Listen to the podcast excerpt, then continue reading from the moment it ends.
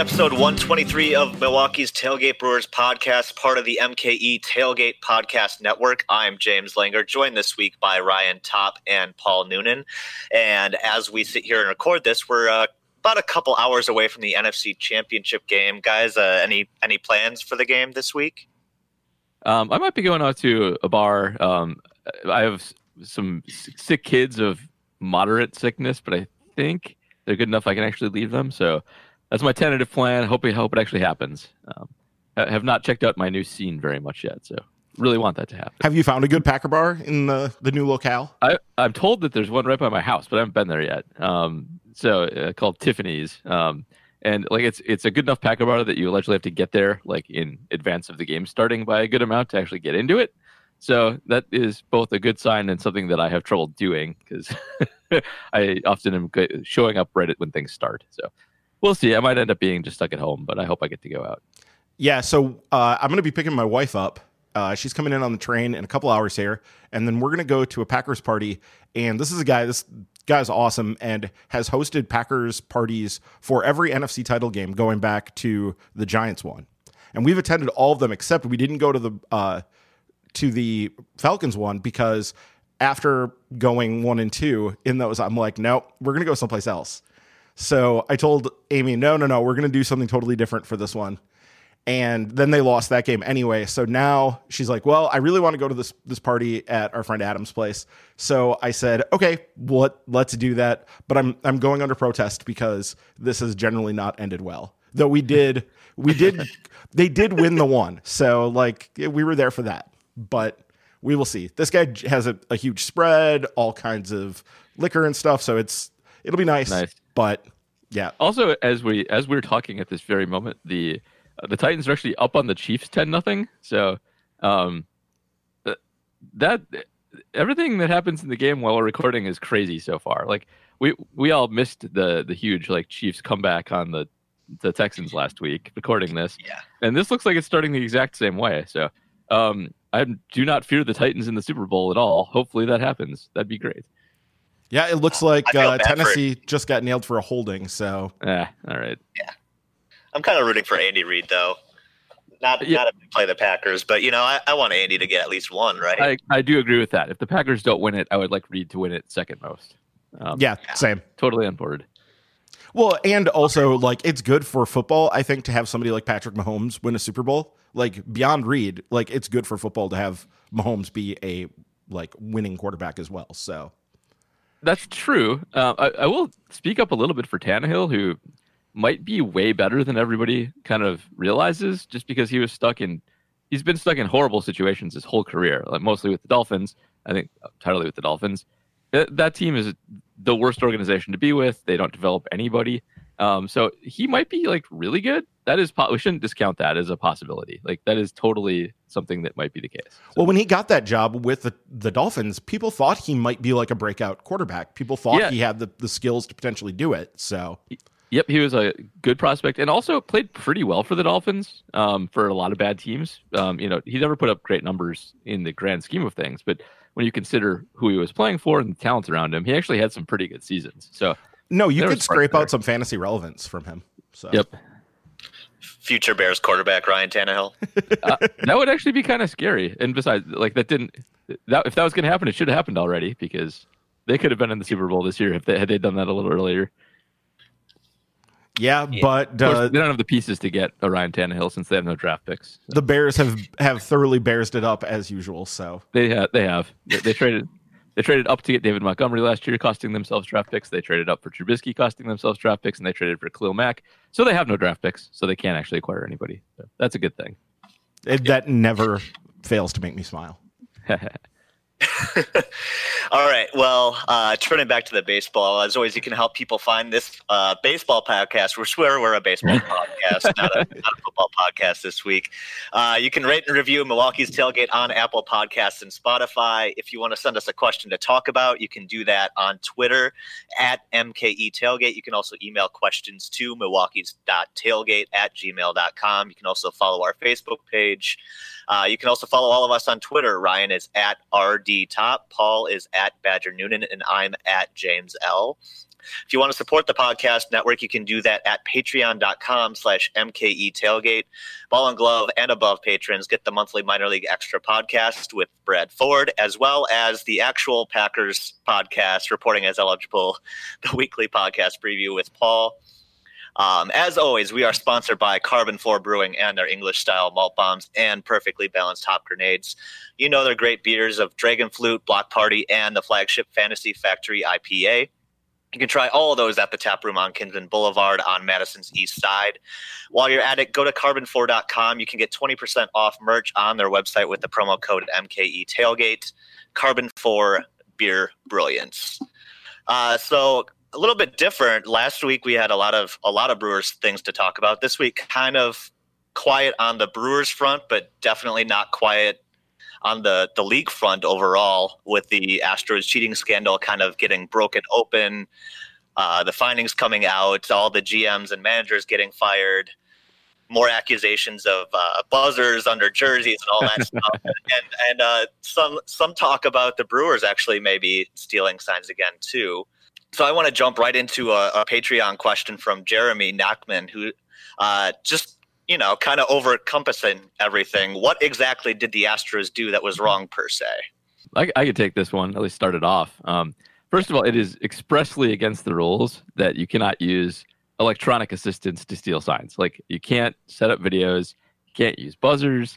Um, it, it is like written out as plain as day in Major League Baseball rules that that is cheating um, if you want to take a deeper look at why that's morally wrong and compare this to something like card counting in in poker or not poker blackjack, where you're you know you're using the information that you have available um, eh, that you got because it's publicly available. I don't. Uh, well, okay, you can make that argument. I do think you kind of have to draw a line somewhere though, because this is the sort of tip of the iceberg for what you can actually you know, read on players on the field. Like this is pretty basic stealing signs um, technology keeps getting better, and you're going to be able to tell a lot more about players going forward through like camera analytics, like getting down in the future to things like you know how they're actually doing out there, um, just physically. So um, you don't want to set up like an arms race where teams are spending money on technology explicitly to spy on the other team and gain technological advantages on the other team on the field. That's not good for anybody. It gets into privacy issues. Like, um, I know that you know you, you, can you can always just say like, oh, you should change the signs, you should do that. You can't this pace of play too. You can't have people walking out to the pitcher every 30 seconds to change the signs once people figure it out. Like signs are language and patterns, and they can only be so complicated. So um, you there's a whole bunch of reasons you don't want this to be happening. It slows the game down. It leads to a bunch of consequences in the future you don't want. Um, and they made a rule against it. It, it. When you get down to the bottom line, like all the teams were told that this is not legal. Um, this this is not a surprise to anybody. You can't argue like, well, okay, they were using the garbage can. That's not even technology. They were using the monitor to get it in from center field. So yes, it was. So that's why it's bad. It's cheating, and um, they should be just the punishment was actually pretty severe, but they should have gotten even worse than they did. Yeah. So specifically, MLB did put out a memo in the fall of 2017 that basically you have to knock off using artificial means to get these signs from the catcher. Okay. And so they put this memo out, and the Astros apparently ignored it. So they ignored it. They ignored it. Yeah, yeah that's they straight that's up the, ignored it. So they didn't even pass it on to the players or whatever. So they basically just ignored it. And then as time went on, it became clear that like uh, they were using, you know, potentially other means. Though MLB, I guess, didn't they did not find any evidence of the the electronic buzzers or whatever. Which well, okay, they they say they don't have evidence of it.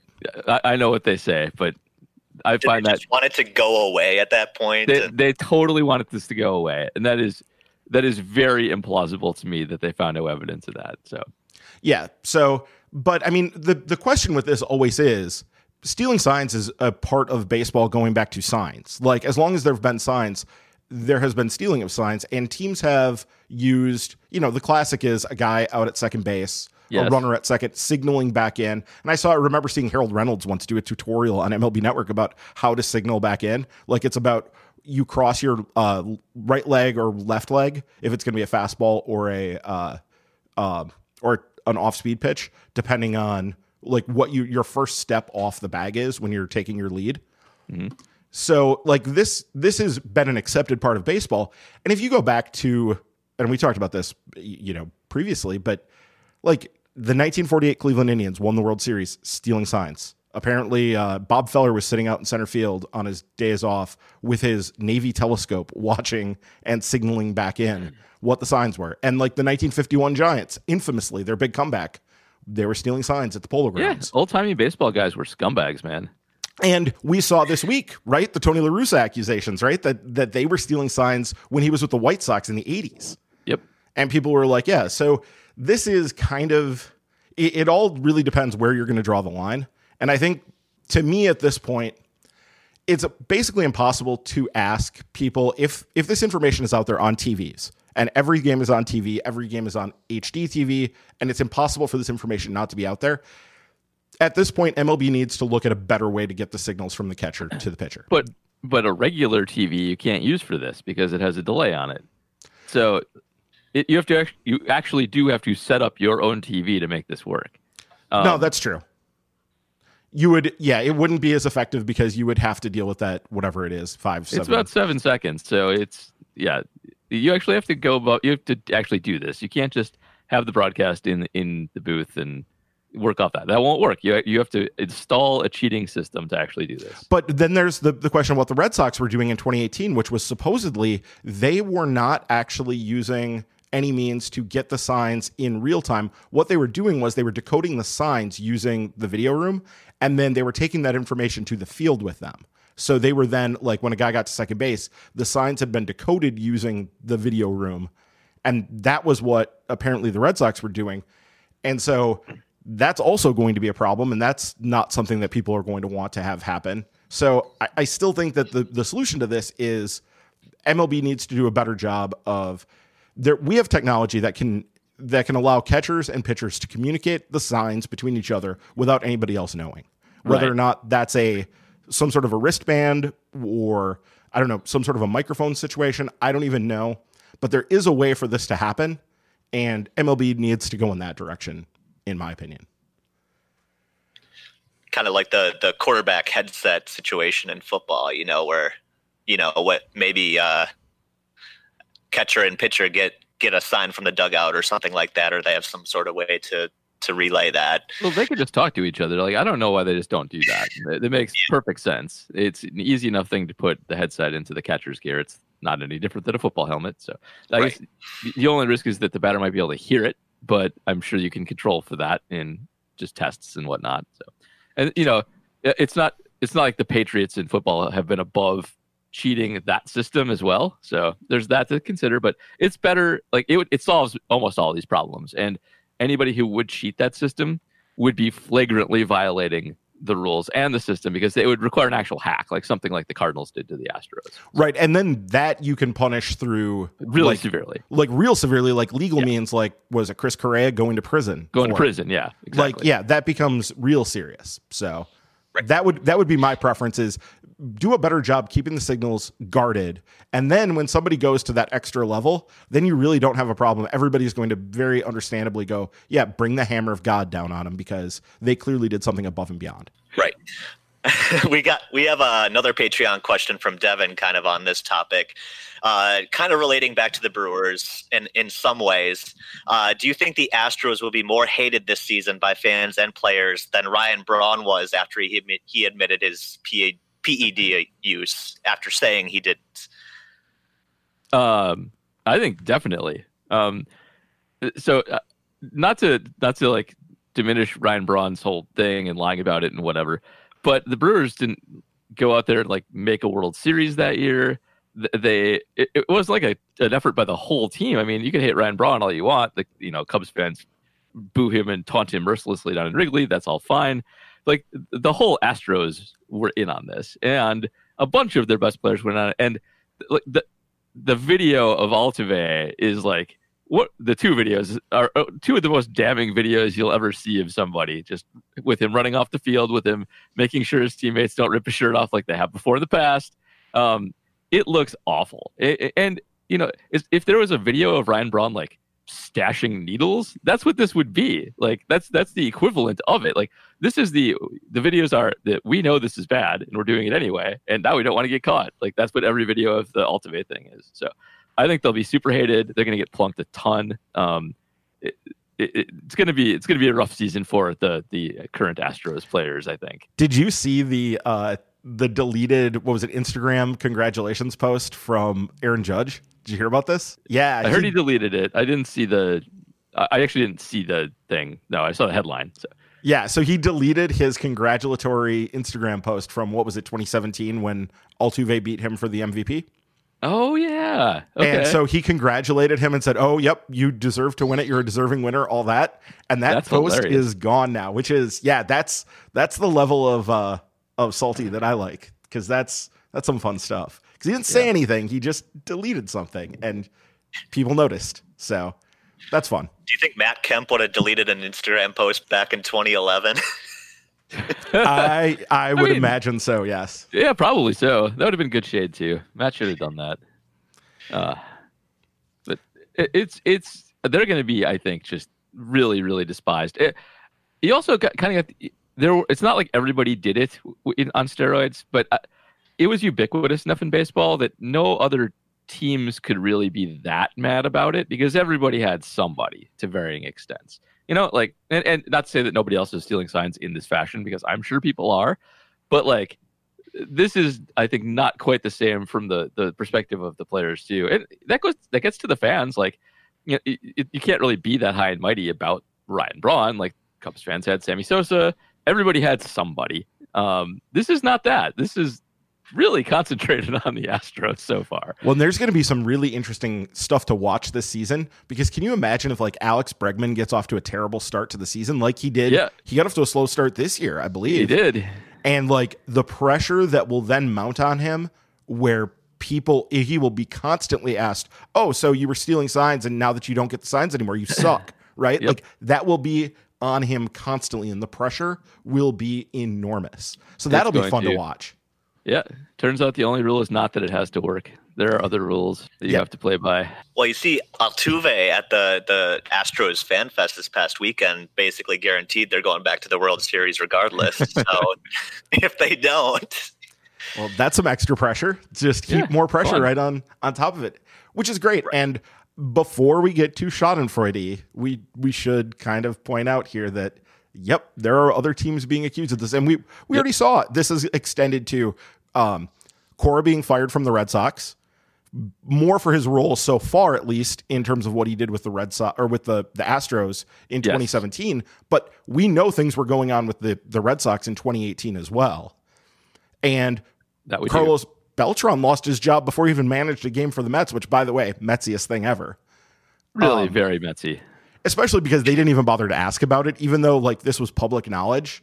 Yeah. They apparently didn't even bother to ask him about it which that's just like it's a like, very much interview. Yeah. Yeah, this is dereliction of duty in terms of interviewing. Like you don't ask obvious questions that you really should ask. I mean, come on. I suppose they probably didn't want to know the answer. They didn't want to yep. make him lie. Sure. And you if know, he was going to tell them the truth, they didn't want to know the answer because then they weren't going to be able to hire him, which they wanted exactly. to do. My favorite part of this whole scandal is it's brought Ron Roenicke back into the, the limelight. So um, that's that's really what I've been enjoying about it, and I really hope he gets hired so that Ron Roenicke Still My Baseball becomes relevant again. oh yeah, we we have plans for that. We'll we'll talk about that more they, later. That's coming they, down the road. They interviewed Ron, and they, by the way, some some baseball media person, some savvy person's been basically asking every manager, a potential manager, about cheating. Um, Mike Shildt got it the other day and basically said that the Cardinals run an you know upstanding organization and would never do anything like this, which is hilarious.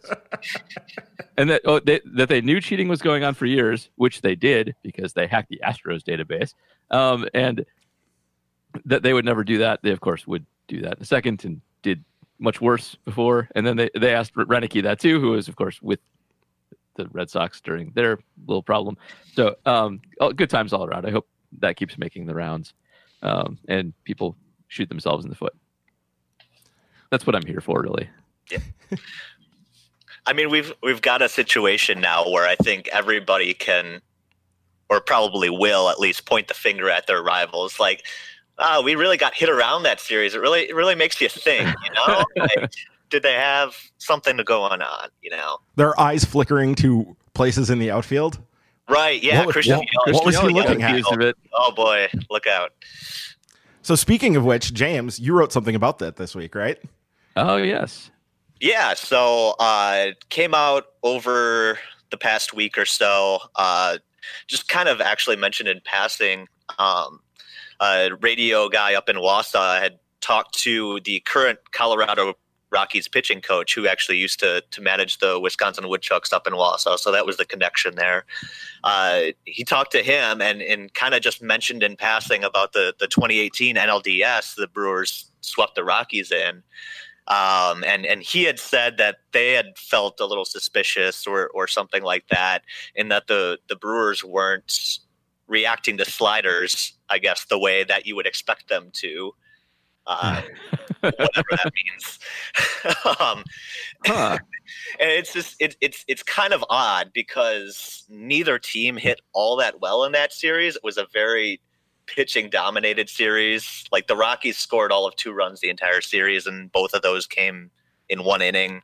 Brewers scored some, I think it was 13 runs in three games. So it's not okay. like they were absolutely crushing the Rockies at all. So, um, you know, I saw this and I decided to kind of jump into the data a little bit and see if there was anything there, kind of going back using the, the PitchFX data and that kind of stuff. Um, and basically, my ultimate conclusion, you know, we can't we can't rule it out, but the conclusion was if the Brewers were cheating, they sucked at it.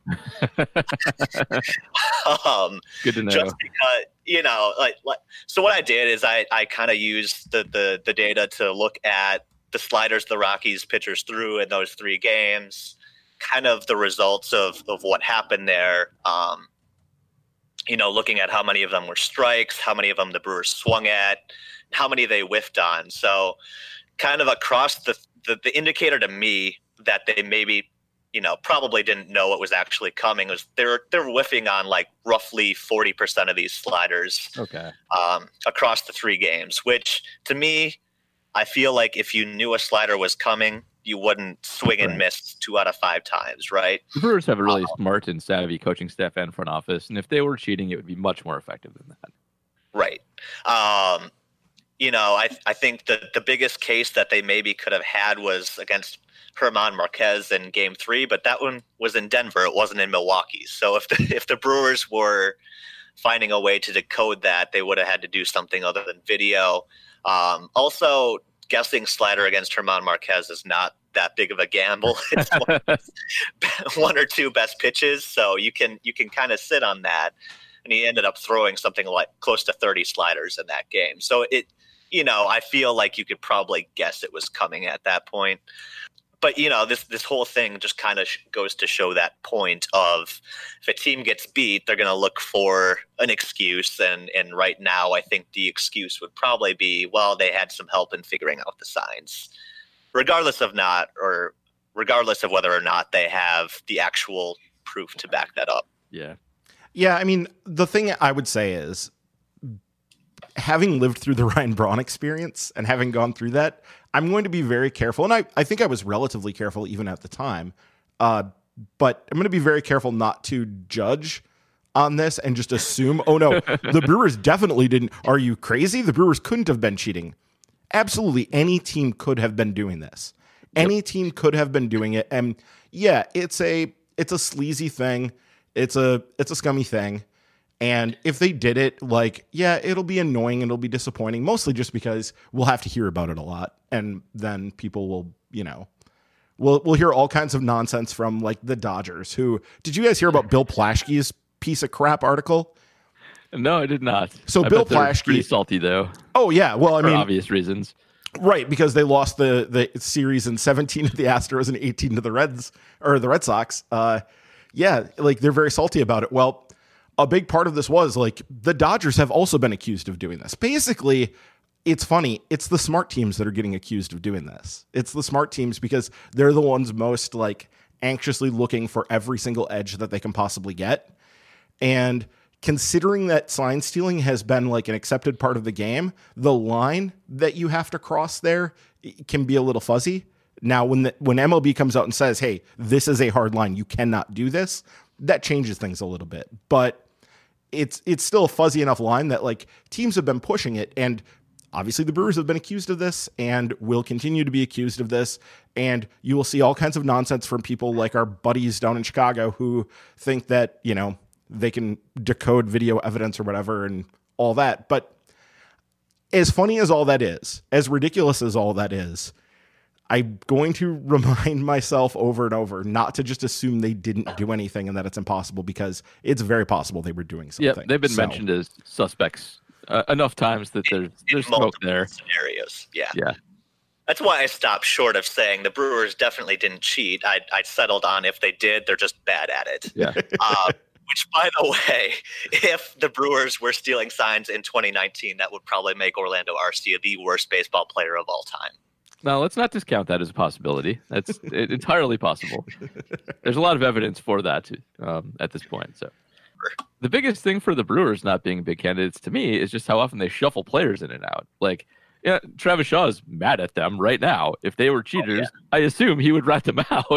like right. he has every incentive to do so. He's not happy with them. Like, well, him or Jimmy Nelson or somebody. Yeah. But yeah, Zach Davies went out of his way to say that unless he was living under a rock, the Brewers didn't do any of this. Yeah. Um, granted, you know that pitchers might not be privy to to that as much as the hitters, but like he didn't know of any video or right. buzzers or anything like that. So I, I can't imagine. At least one guy. You yeah. spend enough time in like the locker room, it would be impossible. I mean, those guys are those guys live together. They sp- they see much more of right. the their teammates than they see of like their families for the six months of the season. Like, there's no way and, there's there's not secrets not in that locker he's room. in the dugout. He, he would notice somebody like ducking back into the video room in, in between at bats or something like that. You know, Absolutely. like you, you would think there would be something going on.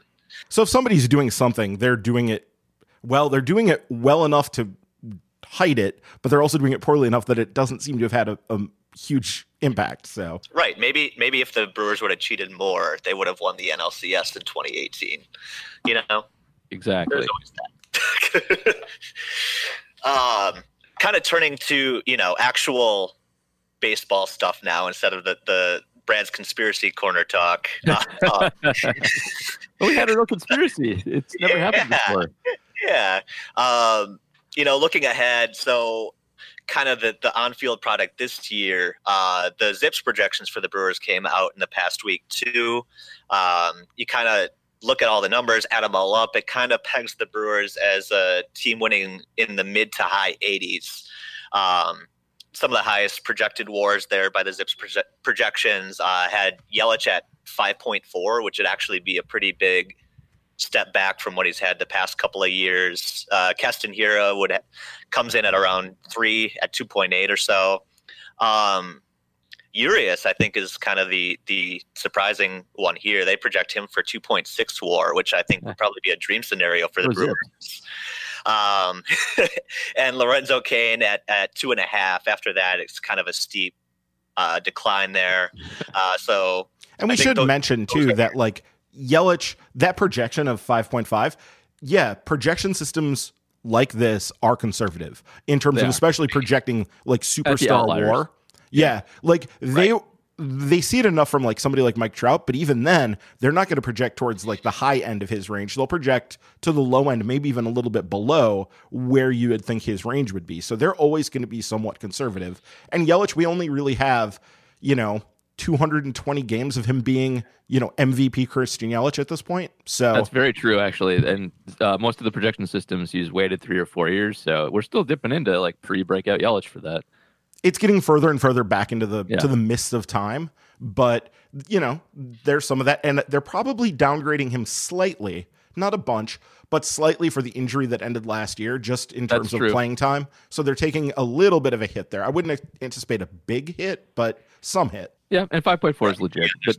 It, I, I, do think it's interesting to, to go through like we'll get more projections as time goes on but go through this and and it does kind of show like yeah their plan does make kind of a bit of sense i mean the brewers do something along these lines when they project. They probably do a better job than than Dan does because they have more money and stuff to throw at it.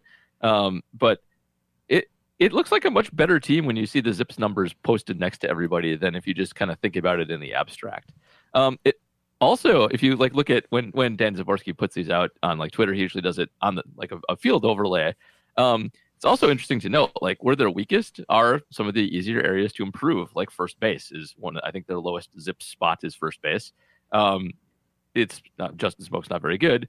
It's pretty easy to upgrade your first baseman over the course of a season with guys getting cut and you know just big mashers from AAA getting hot. And you know your Jesus Aguilars are kind of a dime a dozen. So um, they're pretty well set at most of the positions where you want to be well set. And yeah, the um, one thing that really stands out again, and we talked about this last week, is the catcher position, and that's because they're taking a big hit with Narvaez's defense. Yeah. Because Fangraphs, as of last year, started to incorporate pitch framing in. So they're taking a big knock in terms of defense at catcher. But even there, they're projecting for two wins. So right. that would not be right.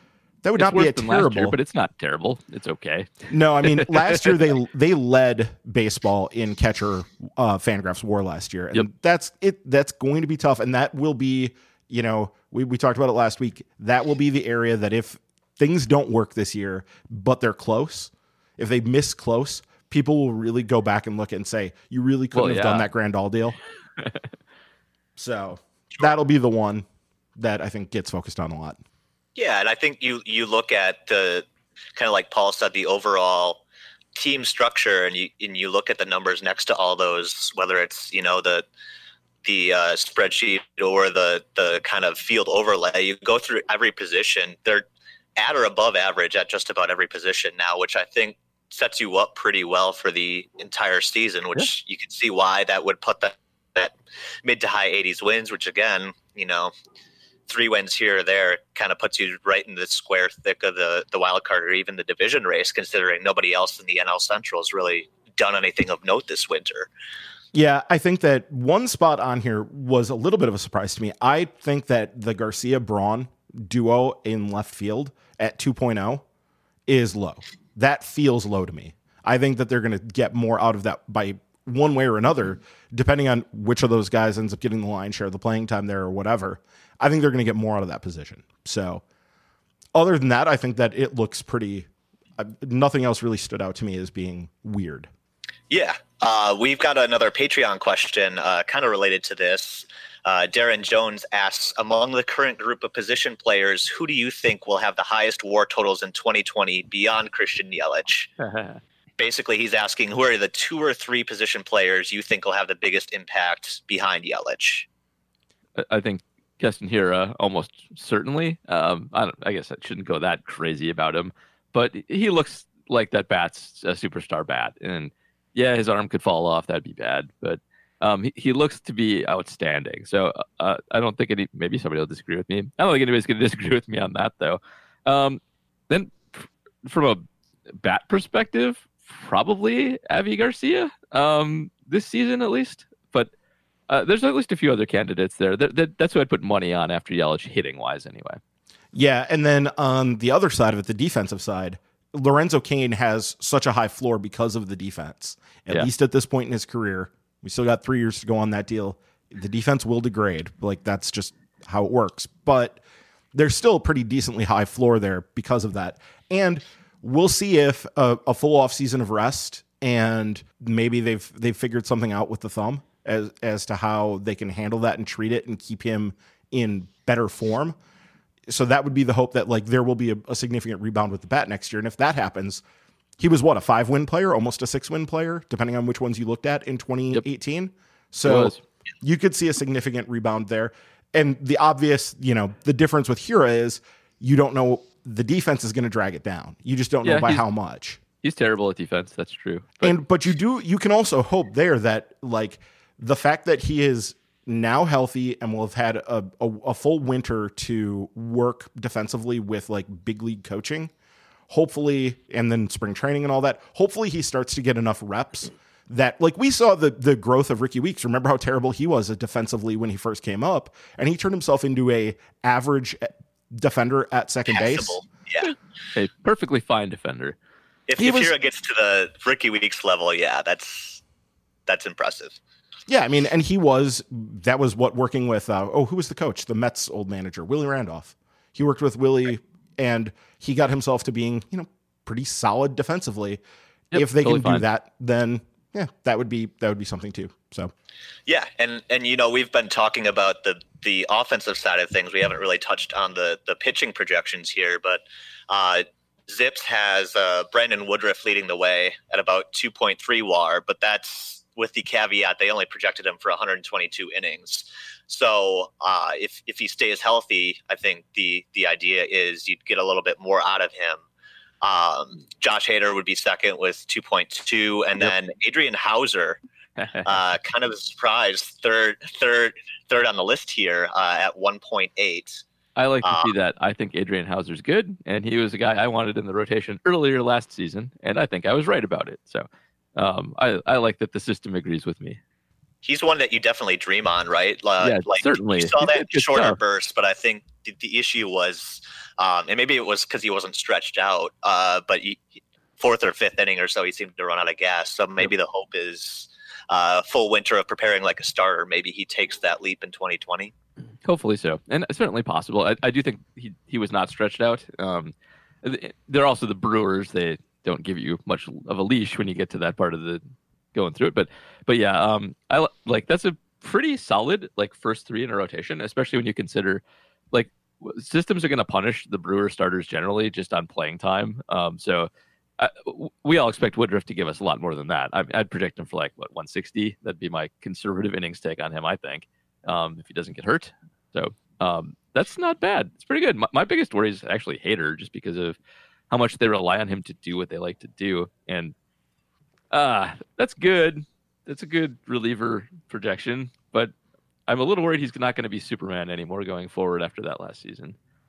yeah, I mean, we'll see. I think a lot of it depends on the ball with him. That's a that's a that's a good point. If will they fix the ball has a lot of will say a lot about this season. This season could be completely insane if the ball is drastically different. Well, do we see the baseball that we saw in the postseason last year, or do we see the regular season ball? Because they seem to have changed it again in the postseason last year, and so They do. Yep.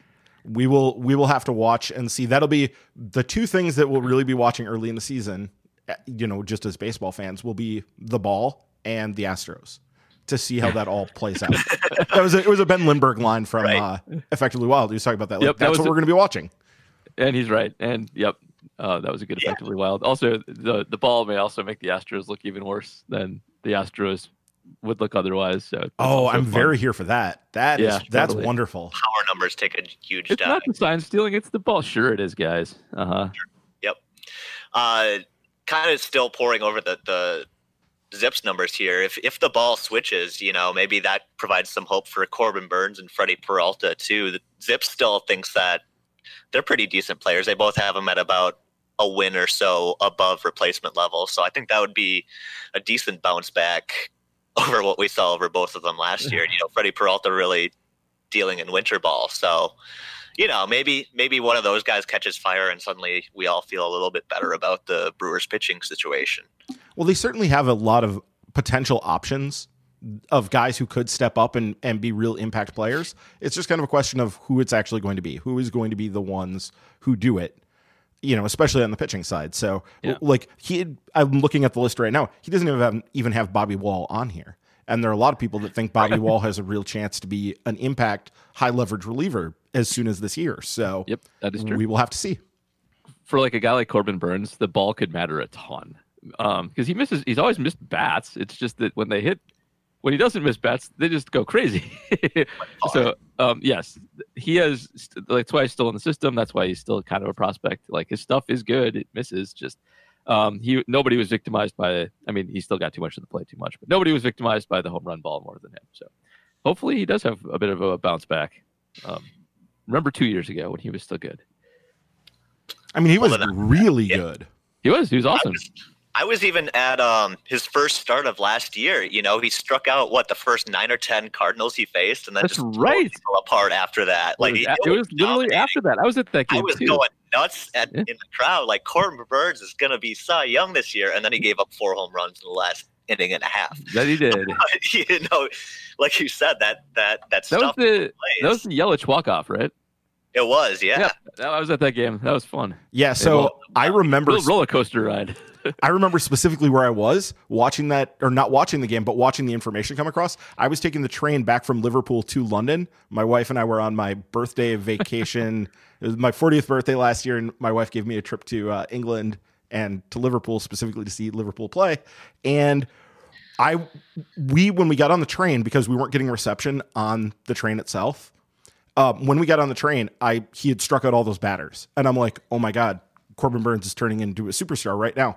We got off the train, you know, two hours later, and I bring it up, and I'm like, what the hell happened? Like, it was it was, it was the biggest downer. I'm like, oh no, how did that happen? Like, because we didn't get any reception on, along the way. So yeah, that was uh, he was just a very weird, an extremely weird player last year. Like to the levels that you just rarely see. Like it, there's a lot of mystery in, in what was going on with him, though I guess maybe not a ton of mystery. We know he was missing spots and he was putting balls in hittable spots, but like to be that hittable and to have so many of them go for home runs, that has to be at least something of an outlier. Like that can't yeah. be normal. So even if you're just throwing BP, you're not going to give up as many home runs as Corbin Burnes did. So yeah, there's definitely luck to that.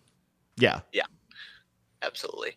Um, kind of looking around the, the league, it's still kind of a, a aside from the Astros stuff, kind of dominated the the headlines. But I saw something this week that kind of caught my eye, and I know Ryan, you have opinions on this.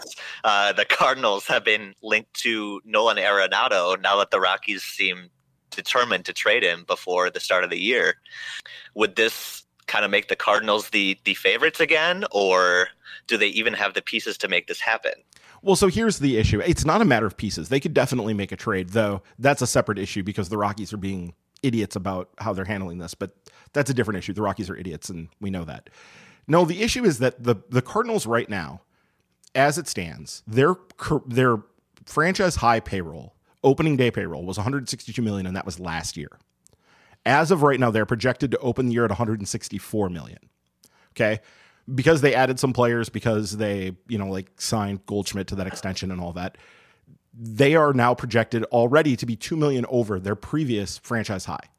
Nolan Arenado is set to make $35 million this year. I don't see how the Cardinals are going to do this. I mean, they could. Every team in baseball could spend more money if they wanted to, but like, are the Cardinals really going to go about 40 million over what their previous amount was? and get basically right up towards the luxury tax to add Nolan Arenado, especially if the Rockies are doing what we think they're doing and they're demanding like legitimate return. Because remember, Nolan Arenado is on a market value contract. And yes, there is some value like to be had in trade for these things. But if you look at guys who are on market value contracts lately, look at how much the uh, the Yankees were able to get Giancarlo Stanton for. It was almost nothing. Like they gave up basically nothing to get him. They basically just took the contract. And that's because teams have gotten a lot smarter about how they make deals like this. They don't trade for the player, they trade for the contract. They trade for the surplus value that they're going to get. And the Cardinals aren't idiots. So I just don't see unless the Rockies like were to do something weird like say, "Hey, we'll take Matt Carpenter back and his 20 million dollars a year for the next 2 years." maybe that could facilitate a deal, but then like they would have to get more prospects, you would think, back for that. So it it all is just weird. I don't necessarily think it's going to happen. I would be surprised. It would it would require other things to happen for them to do it just because of how much they already have committed to payroll for 2020. And he makes $35 million a year, not just next year, but for the foreseeable future, if I'm looking at this right on Spotrac. Oh, and there's another factor too, Paul because he has an opt out after next season. Right. Oh, he does. Okay. So he he, he, he can opt out after two years, and that that's the there risk that yep. anybody would trade would take too. Um, first of all, he's got a full no trade, so he would have to accept a trade to you in the first place, and then he could leave after two years. And with so, the Rockies demanding everything, that's a lot of uncertainty there. Yes. Okay for when you make trades like that, you usually want to know exactly what you're getting, not uh, exactly. speculatively what you may or may not be getting. That can vary by like two hundred million dollars over the course of the contract. Right. right. If I'm remembering correctly, too, I think the Yankees had to deal with that with John, Giancarlo too, right? I think he had an opt out yeah, at some so. point that uh, they had to factor in as well. So that that might have played a role in that return as well.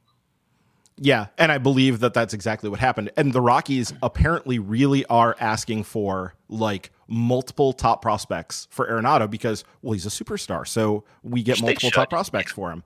But you're trading him with a superstar's contract with an opt out. So yeah, we'll see. I just I doubt that anything happens there, but you know, stranger things have happened, especially if the Rockies get weird. Right. And, you know, with the way the, the division's kind of shaped up this offseason, it still feels like it's kind of out there for the taking. Um, you know, that that might be a move that might push the Cardinals ahead. But like you said, it, it it'll take a lot. And it's whether they want to take that gamble both financially and with the prospects and everything to get it done. Indeed. Uh, we've got some more Patreon questions here that we can get to real quick. Uh, Mark is asking who gets the least amount of playing time between Justin Smoak, Ryan Braun, Avisaíl Garcia, Lorenzo Cain when they are all healthy. Hmm. Well, it's when they're all healthy is the weird part, which you wouldn't necessarily expect that they would all be healthy um, super often just because of how much Right. Braun gets hurt and And Cain, yeah. and Cain too, though Cain generally plays through stuff, but maybe they don't try to push him that hard. But we'll see on, on how all of that works. I think that, you know, who gets the least amount of playing time? Braun, they will take and give him his scheduled time off. Like Yes, they've they been will. doing that for a while. So I when they're all healthy, it's probably him. It's probably Braun. Yeah. Um. I, I want to go Smoak on that, but just with uh, the way the platoons work and the fact that Garcia and Braun will probably be splitting time, um, a good amount regardless. It's probably it's probably Braun. My hope is that it's Smoak because I don't think he's good at all, but it's probably not Smoak.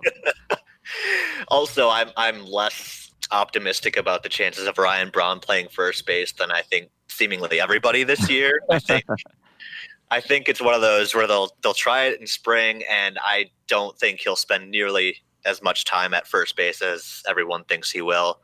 Uh, so that would leave a lot more time for Smoak. Um, Where do you think Andy's going to set his uh, his prop bet on that this year? Because last year it was really low and he still came in under it. So He did. so we'll I don't see. know. That'll be that'll be a good question for when we set set up the prop bets soon. Very very low. Yeah. Uh, speaking of outfielders, I guess this is a stretch stretch of a transition. But I Nick like. Augustine, Nick Augustine is uh, asking about Carlos Gomez. Uh, he announced, or the announcement came out a few days ago that uh, Gogo was going to be retiring after the 2020 season. He wants to make that season with the Brewers. Uh, we'll see if that happens, but. Kind of looking back on Gomez's career, how did his Brewers seasons compare to some of the other prominent Brewers center fielders in history? And anyone care to share your favorite Carlos Gomez memory? Well, I can take the first part of this because uh, I remember reading Rob Neyer's. Uh, basically, he did a book of all time franchise players and wrote it up. And one of the things that he pointed out about the Brewers was w- the Brewers have an excellent history of center fielders. You go back throughout their history, starting with Tommy Harper, going to Gorman Thomas for much of the 70s, for Robin Yount much of the 80s, and even into the 90s, Darryl Hamilton was around. Um, and then obviously in the in the new century, I mean, this was written more 10, 15 years ago, but Yeah. you could also look at, you know, people like that. Gomez is definitely a prominent member of that group just because he had what three really really good seasons with the Brewers. And he was like the bright spot on a lot of those uh, kind of average to below average teams. You know, in the early 2010s, you know, he was he was the bright spot. He was the he was the fun. I will forever love Carlos Gomez. He's probably in my top five favorite Brewers of all time. Um, so for me, some of my favorite moments. Um, there was the time he he thought he hit a home run in Philadelphia, flew all the way around the bases before he saw the umpire say it was a foul ball down the line.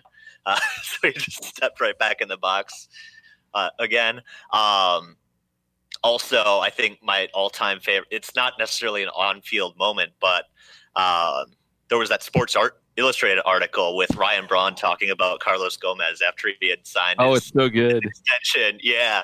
Um, and Ryan Braun's talking about ever since he's gotten his money, he's been Googling rich people conversations. so he comes up to Ryan Braun talking about how kiwis are the perfect fruit. so, That's amazing. the idea of Carlos Gomez sitting there Googling rich people conversations just so he knows what to talk to wealthy people like Ryan Braun about. The thing, the thing I will always remember is the Brian McCann game. That's what I was going to mention. Is that where Oh, you're yeah. gonna go? Okay, I'll, Well, I'll- and partially because, uh, like, it- it hit a home run, pimped it, and Brian McCann, the fun police, got very mad at him, blocked home plate. One of the reasons it's one of my favorite plays is because uh, the Brewers were aw- awarded Carlos Gomez's run on that play, but he never touched home plate. Uh, a brawl ensued, um, and he never actually finished trotting all the way around the bases. He just got into a fight with Brian McCann, and then everybody went back to dugouts, and the Brewers had an extra run. So, um, it, and uh, Brian McCann totally in the wrong there. He's a he's that a would be guy. that would be 2017 Astro Brian McCann. By the way, yeah, it would. played look at playing the game the right way. Yeah. He he should uh, lecture more people about how to play the game the correct way. He should. So he, he had a seven his his 2013 season. He had a 7.8 WAR um, by by BREF. Uh, his Fangraphs is close, but it's not working on my phone right now for some reason. Um, that is one of the best Brewer seasons in history. So um, good little peak. Um, and you know, aside from that Brian McCann connection, Carlos Gomez, you know, a few people part of the pointed this out on Twitter in the past week. If Carlos Gomez, the trade to the Mets, doesn't fall through, do we ever find out about the Astros scandal? Because what ended up happening yes, we do. to the Astros with Mike Fiers. Mike Fiers uncovered all of this. So I'm a you big know, fan of Butterfly on to flaps its wing references, but this is a, a bridge Right, too far yeah. for me. you know, if I ever write a book someday, I swear it's going to be something on like how the course of baseball history was changed just by the Mets screwing up that situation. And that was even before this whole thing happened. Just Well, I stop at that situation. change, change. You know, you know, you could write series of books on the Mets screwing things up in baseball history. But you well, and there's one other thing to mention too with uh, with Carlos Gomez is the trade that brought him here, which a lot of people, me included, and I know Ruby Q mentioned this on uh, Twitter this week because I was I'm going same. This is the exact same conversation I I had at the time too. Was uh, thought it was a terrible trade for the Brewers. That this was a really big mistake that they made, and then Gomez took a good two two and a half years to break out with the Brewers. It wasn't until what the second half of 2012 Yeah, when you really started to see it from him. When he and was so- platooning with Nyjer Morgan, and he started kind of turning it on late in that year. Yep. Right. Yep. And so he was a guy that I think they probably at various points may have been close to just giving up on and, and sending him out. So they stuck with that and to their benefit. he's a big development success story, and he was really ruined by the Twins. Um, he he was in their system, um, and he played under I think Gardenhire, uh, who they, he was told to hit the ball into the ground and like stuff out for like his whole start of his career, and, and he was hitting leadoff. You know, very old timey, like fast guy hit grounders kind of thing. And you, you see, like that's not really that's not he's fast, but that's not his game. The guy has massive power, um, and you got to get the most out of his contact. Somebody finally told him to do that and just swing as hard as you can and try and hit it out. Um, if he would have spent his whole career with the Twins, he probably would have flamed out as as a complete bust. Um, so lucky for him, he ended up where he did. Yeah, how sad is that? That like they really managed to screw that up. That's the uh what's that the Willie Mays Hayes advice for Major League? Like you should be putting the ball on the ground and legging it out. Yeah. Yeah, Exactly.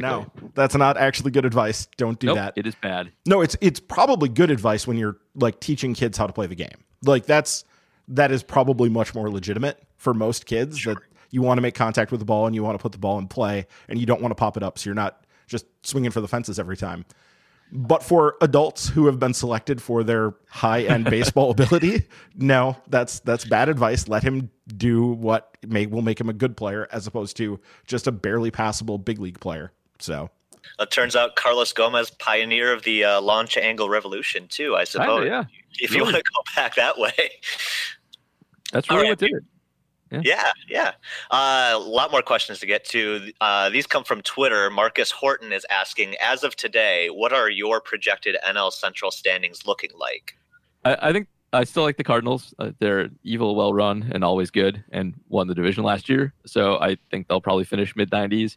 Um, I I, I kind of like the Brewers' projections of about 85, 86, um, and that's where I would slot them in. I, I don't think you can count on the September win, you know, 20 games in a row thing again with the way they changed how pitching works. Um, so I think that'll probably put him second or third. Um, I think I guess I kind of like the Reds as a one season go for it a little more than some people. I think they'll they'll probably be right there with them. I think the Cubs are going to have a really tough year.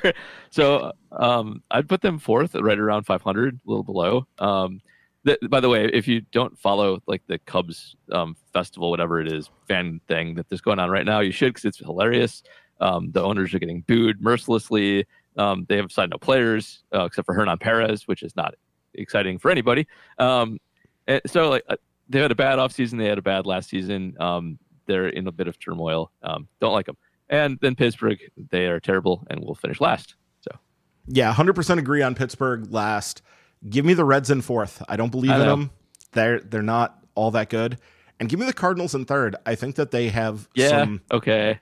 They have some missing pieces and I don't love their pitching depth. Like that might be the wrong call. Like their outfield also isn't very good. Like they don't have a great outfield and they I, the pitching just I have questions about it.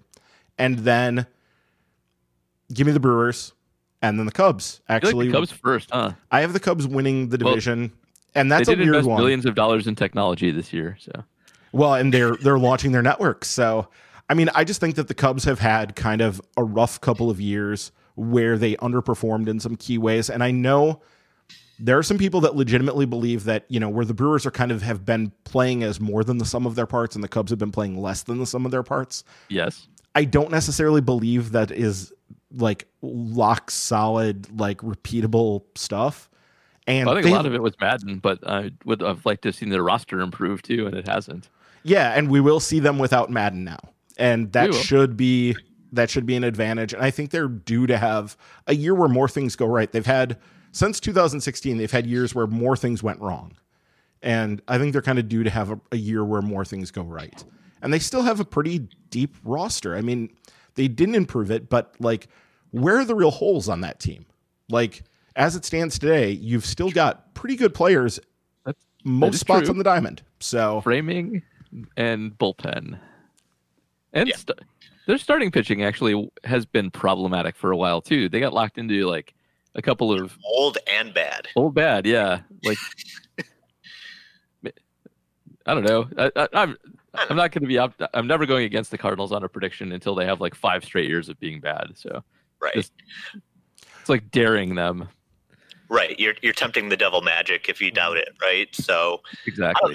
I, I, I feel like I would like the Cardinals and the Cubs a little bit more if one of them would just suck it up and sign Marcell Ozuna or Castellanos. I feel like yep. you know either one of them could use that extra bat. So, uh, but I'm kind of with Ryan that the Cardinals pitching doesn't scare me all that much, but I was never kind of a believer in the guys that broke out last year.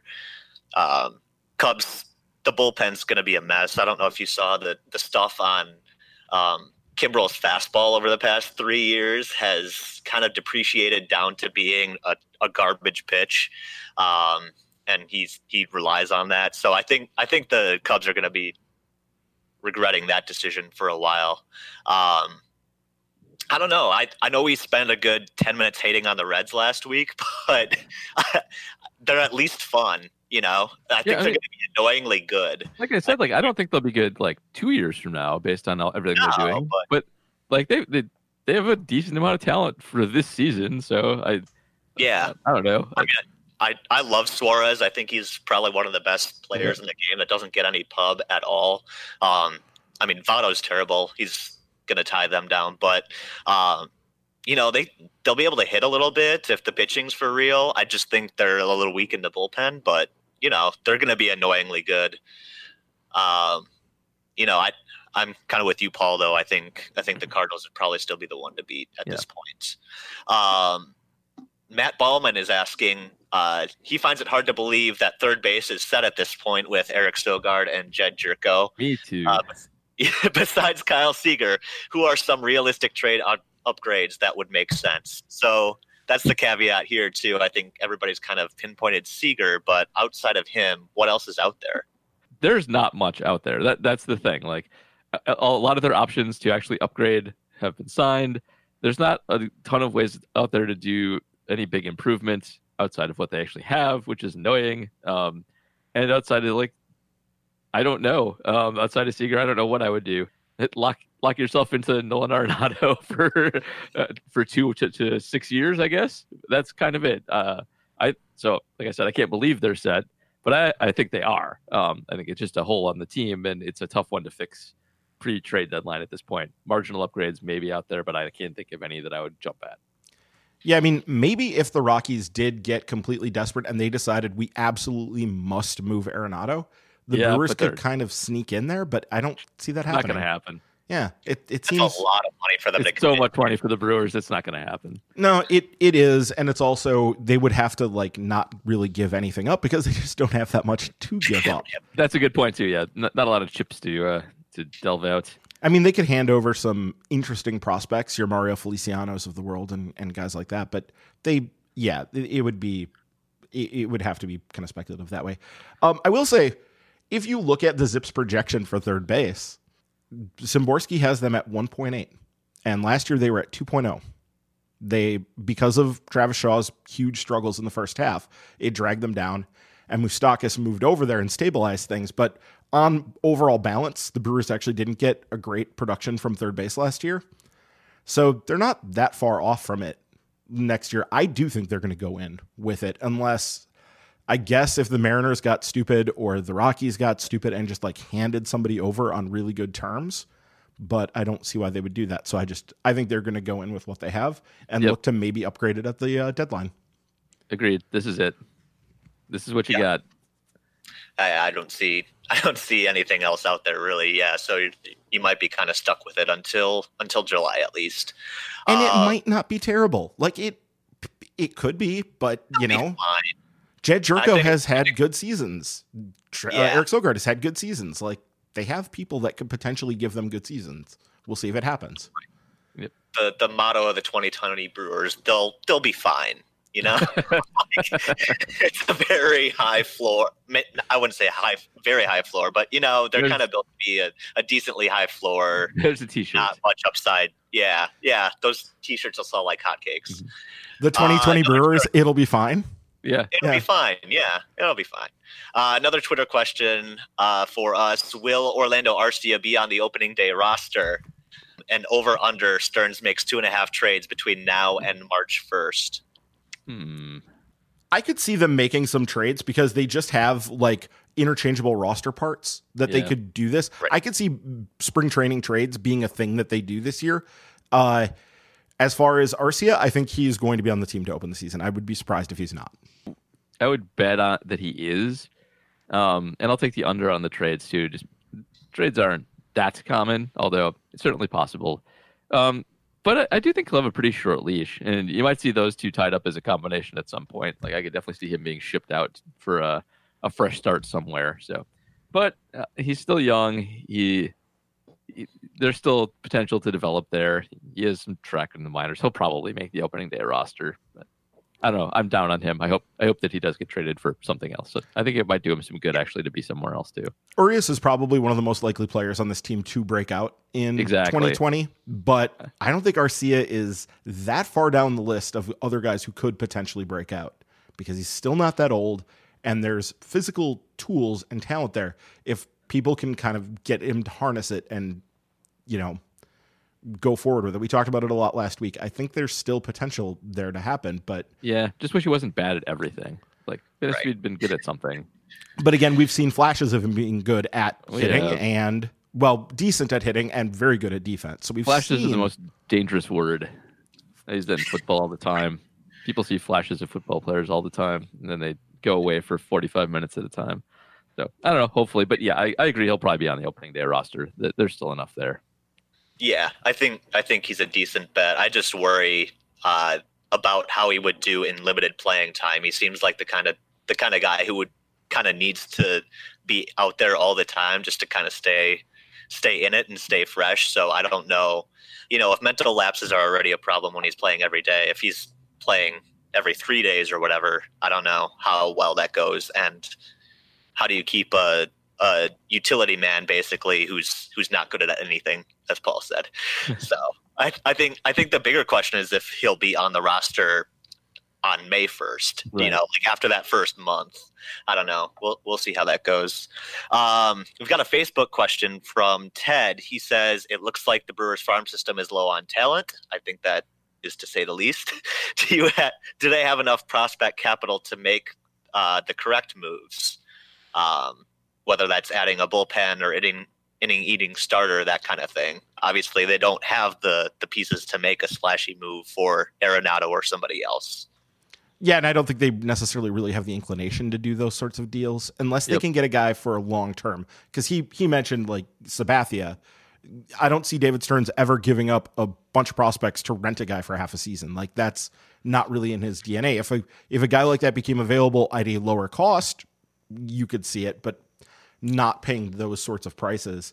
I guess I do think that they they basically have the pieces that they can use to make these moves. They have guys that are there who are potentially, you know, in this season that could break out and become very good pieces. Uh, the number one guy in the system, Brice Turang, Ethan Small, uh, Tristen Lutz, Mario Feliciano, Aaron Ashby, all these guys potentially could do that. And they have some guys especially younger, who are coming in from Latin America, where they've had some of their better seasons in terms of bringing in guys from Latin America. We haven't seen those guys produce big numbers in the United States, at least not yet. But there's still time on a bunch of them. And I think we're going to see some guys break out from Latin America. So, yeah, I think they have pieces to make these modest sorts of moves. They could make a move like a a Drew Pomeranz again, for instance. That's like, what I was going to say. Like in terms of going and finding that like relief help that they need, um, you know, in the, the kind of window they're in right now, where they need stuff to get them over the hump at the deadline, they're perfectly fine to do that. Um, where their lack of depth will start to become an issue is more when they start to get to like the having to replace uh, not Yelich type guys. Like when you need to have somebody come up from the system and be, you know, a star-ish type player at some point in the future. That guy is probably not there yet. And maybe it's always possible that one of your like lower level guys is going to break out but they don't have that like top flight talent. They've dealt a lot of it away. So they've got if enough to keep. It's one of the Latin American kids they signed in the last yeah, couple years. One of the yep, one of those um, high ceiling guys there. But like their their system certainly doesn't have the depth or star power of some other systems. It's it's a good engine to keep them where they are at the moment. But uh, as soon as they need to rebuild, rebuild, they're going to need to load it up a little, far more than it is right now. Yeah, I think Hiura is probably the the last of that probably star quality that we'll see for quite a long time while yeah. we wait for those those younger pieces to move their way up the lower levels of the minors for sure if you want to ask us questions again a reminder you can join our patreon by visiting patreon.com slash mke tailgate. Uh, you'll get question priority and patrons at the ball and glove level and above. Get the monthly minor league extra podcast. You can hear brad hype up all of these low level prospects we were just talking about. Uh, you can also send in questions via twitter at mke tailgate and on email at milwaukee's.tailgate at gmail.com just a heads up uh, Brad and I are planning on recording the minor league extra this week. So that will awesome. be going yeah, so up. we have that to look forward to. Go over to Patreon and sign up. And uh, we've got a new patron to kind of highlight, Ryan. Yeah, Chris Sinclair uh, signed up. And we were talking about this right before we started. Chris signed up after the announcement had gone out that uh, the old crew was stepping aside and that a new crew was coming in, but before the new crew had even recorded an episode. So Chris is uh, the faithful. Yeah, thanks, Chris. Much appreciated. Take that, Steve. Yeah. Anytime we can insult Steve, uh, I'm I'm pro that. Anytime we can get a shot in at him. So yeah. So thank you, Chris, for uh, having the faith. Yeah, absolutely. And if you haven't already, not just Chris, but all of you, if you haven't already, go, don't forget to subscribe to the podcast on Apple Podcasts, Spotify, Stitcher, Overcast, Pocket Cast, anywhere else that you could listen to a podcast. Hit that subscribe button. And while you're there, please leave us a review and help other people find the podcast. Probably wrapping up here. Uh, I looked up at the score, and the Chiefs are winning. So congratulations! They are. Just they, like last week. they just came back from uh, where we were the last time. So hopefully, uh, Paul will have some good Packers news to talk about on the Reporting as Eligible podcast. Yep. If, if you listen to the mini pod this week, you you should know what to expect this week and the two areas where the 49ers are vulnerable and uh, if they if they qualify for the super bowl after today we'll of course have a mini pod next week along with the regular um, with jr and matt both back this week so I will say Paul pretty much nailed the Seahawks game, so you know, go quick. Hopefully, uh, maybe uh, the uh, the predictions in the 49ers cast uh, work out. Um, maybe not so well, but you know, we'll be talking about a Super Bowl in a couple of weeks. Yep. Um, thanks, guys, for again uh, listening in, and and Ryan and Paul joining us this week. Until next time, I guess we'll we'll wait for more Brewers news here to talk about, and hopefully we won't have a whole big cheating scandal to talk about. Uh, again, thanks for listening, and look for us next week on Milwaukee's Tailgate.